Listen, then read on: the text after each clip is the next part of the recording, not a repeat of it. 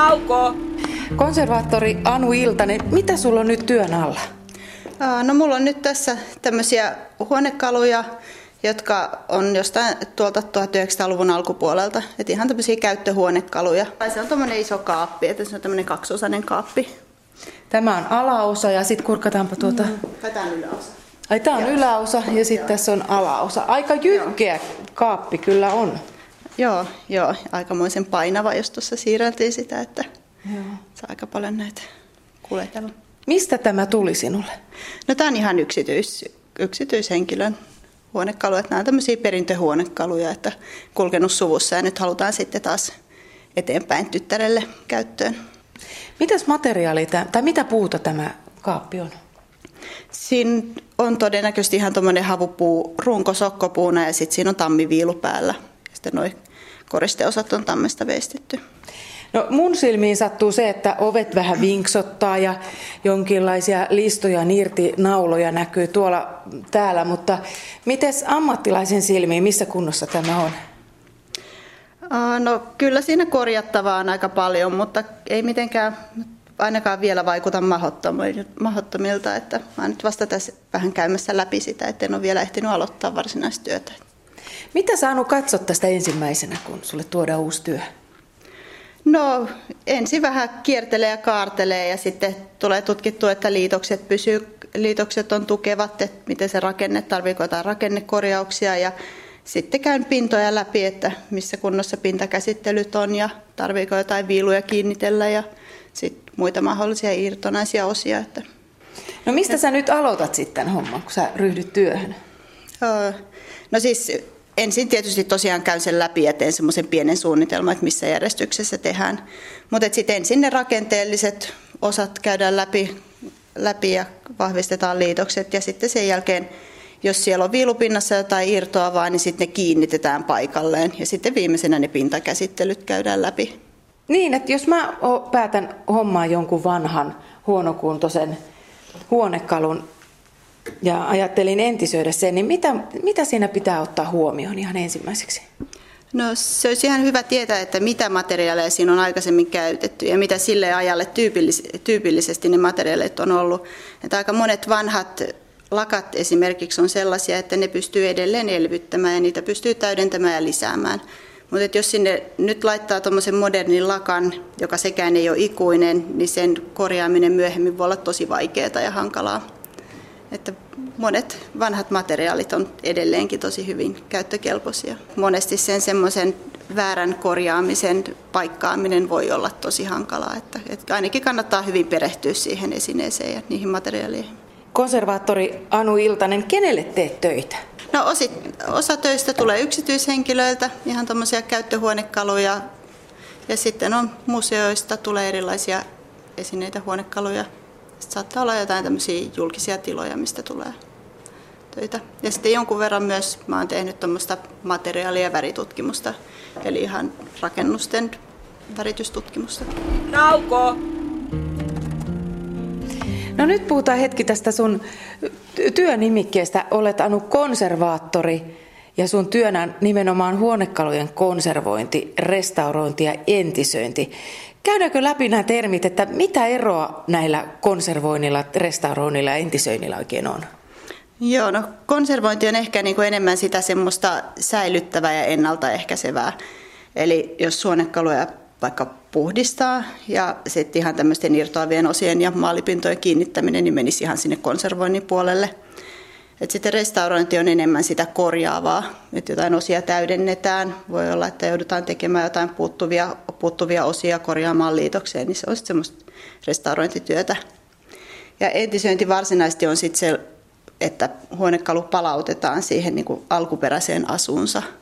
Eli se voi tarkoittaa sitä, että poistetaan kaikki myöhäisemmät maalikerrokset ja maalataan se semmoinen alkuperäisen mukaisella värillä varsinkin käyttöhuonekalujen kanssa täytyy muistaa se, että, että niiden pitää kestää käyttöä.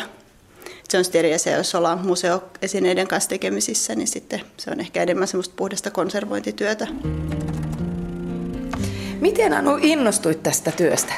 Mm, no mä oon oikeastaan aina tykännyt, tykännyt käsillä tekemistä ja kaivannut tai halunnut tehdä työssäkin käsilläni, mutta sitten ajauduin toimistotöihin perheyritykseen pitkäksi aikaa ja sitten nyt sitten menin uudestaan opiskelemaan ja toteutuin sen alkuperäisen haaveen, että voi tehdä käsillä.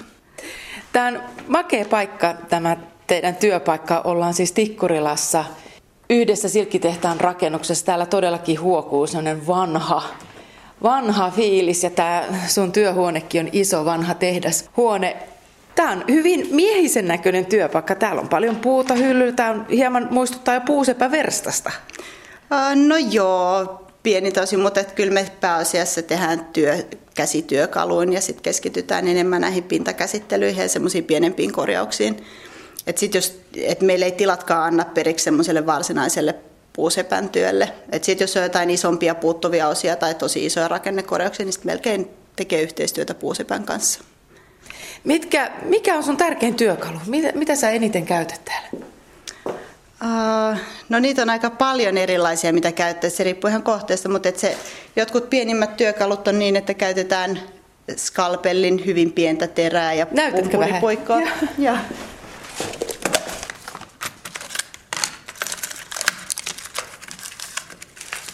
Eli ihan tämmöisen pienen terän kanssa. Ja mitä sä sillä sitten teet? No, Joo, joskus saattaa olla, että joutuu esimerkiksi sitten poistamaan jotain maalia. Sitten me tehdään myös semmoisia niin tutkimustöitä, tämmöisiä materiaalien ja maalipintojen tutkimuksia, niin sitten siinä käytetään. Ja muutenkin tämä on aika tämmöinen näppärä työkalu. Ja tuossa on vaihtoteriäkö noissa foliopakkuissa? Joo, joo, niitä on vähän tämmöisiä eri kokoisia ja eri muotoisia tarpeen mukaan. Mutta sitten välillä se työkalu voi olla saha tai vasara, että se riippuu niin siitä kohteesta, että mitä tehdään. Että Mitäs tässä litkupulloissa on? No siinä on erilaisia liuottimia.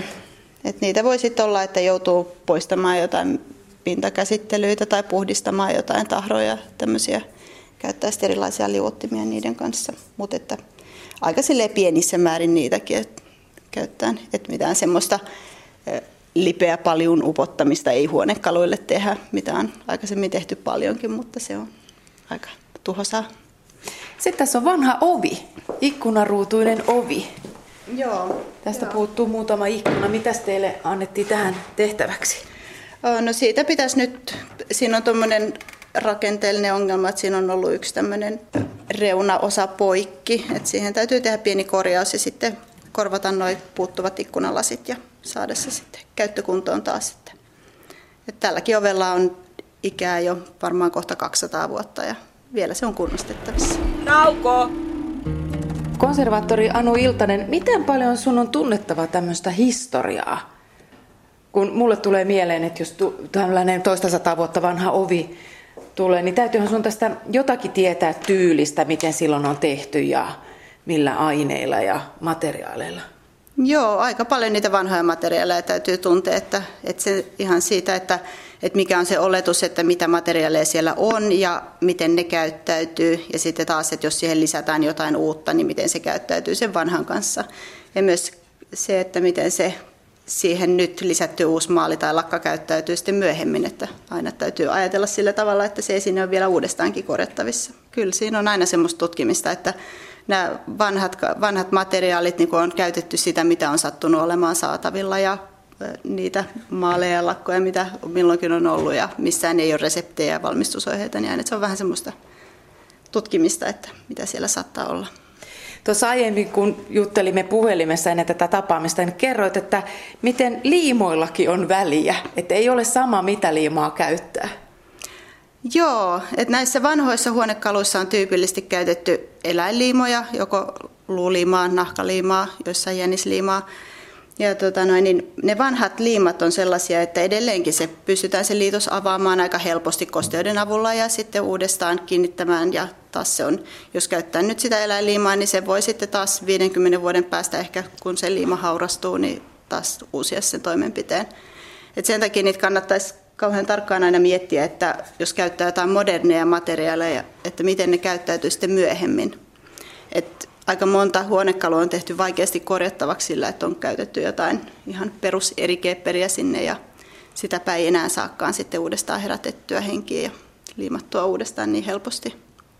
Ja samaan sitten nämä muut korjaukset, että, että aina niin kuin semmoinen, että täytyy miettiä kaksi kertaa, että, että mitä sitten, kun se on seuraavan kerran korjattavissa. Että... Nauko! No mikä on konservaattorin painajainen? Uh, ehkä, ehkä semmoiset esineet, joissa on tuhottu se alkuperäinen, että sieltä on poistettu kaikki pintakäsittelyt ja se on käsitelty uusiksi, uusiksi tai sitten korjattu niin väärin, että sitä ei enää pysty pelastamaan. Että ehkä näin. No mistä haaveilet tämän, tämän työn osalta? Siitä, että saisi tehtyä kollegojen kanssa semmoista yhteistyötä, että eri alojen konservaattorien kanssa yhteisiä projekteja, että voi hyödyntää sitä jokaisen omaa ammattitaitoa. Että vähän niin kuin tässä meidän osuuskunnassa meitä on kahdeksan aktiivista jäsentä on eri alojen konservaattoreita ja tarkoitus olisi päästä tekemään niin, että tehdään yhteistyönä. Osaavatko ihmiset arvostaa omia vanhoja suvun mukana kulkeutuneita huonekaluja? No kyllä ja ei. Musta tuntuu, että tänä päivänä ehkä enemmän, että kyllä siitä, niitä vanhoja säilyttää. Toisaalta myös niin kuin tehdään sitä paljon, että niitä vanhoja tuunataan ihan erinäköiseksi. Että, että siinä on ehkä vähän semmoista kahta koulukuntaa. Että. No miten sun oma koti? Onko se täynnä vanhoja arvokkaita huonekaluja? No se on varmaan täynnä kaikenlaista sekalaista. Siellä on jotain uutta ja siellä on jotain perintöhuonekaluja ja siellä on ehkä jotain myöhemmin hankittu. Että ei ole mitään semmoista tiukkaa linjaa mistään tyylistä. Kuljetko tuolla kirppareilla ja huutokaupoissa katselemassa huonekaluja? No kyllä mä kierrän ihan vaan siitä mielenkiinnosta, että näkee, että mitä, mitä liikkuu ja minkälaisia huonekaluja on, että ei niitä hirveästi parane hankkia, kun ei ne koskaan etene minnekään. Mm. Nauko!